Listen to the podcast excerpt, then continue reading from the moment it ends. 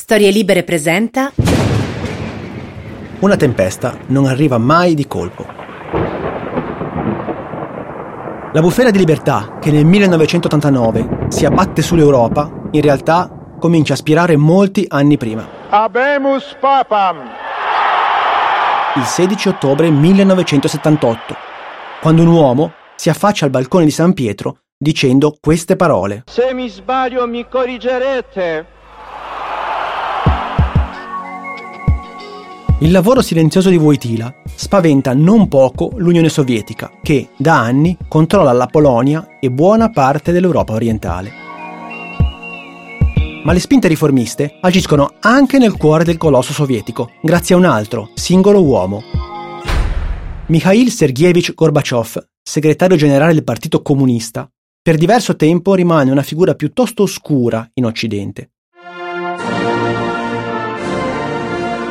Puntando ad aprire l'Unione Sovietica verso Occidente e a lasciare più sovranità agli stati del patto di Varsavia, Gorbaciov mette in conto di aprire la porta al vento del cambiamento, ma non immagina di non riuscire a richiuderla.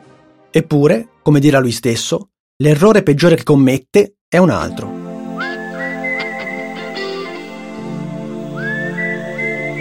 Non avrei mai dovuto fare entrare gli Scorpions nel 1988.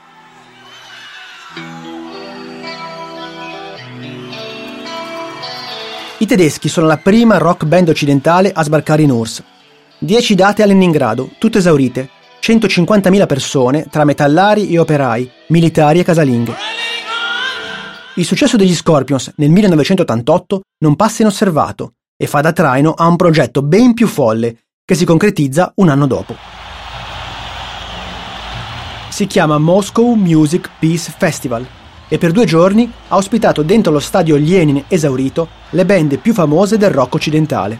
Bon Jovi, Motley Crue, Ozzy Osbourne, Skid Row, Cinderella e anche gli Scorpions, proprio loro, che rappresentano quella Germania divisa in due da un muro che ora vacilla.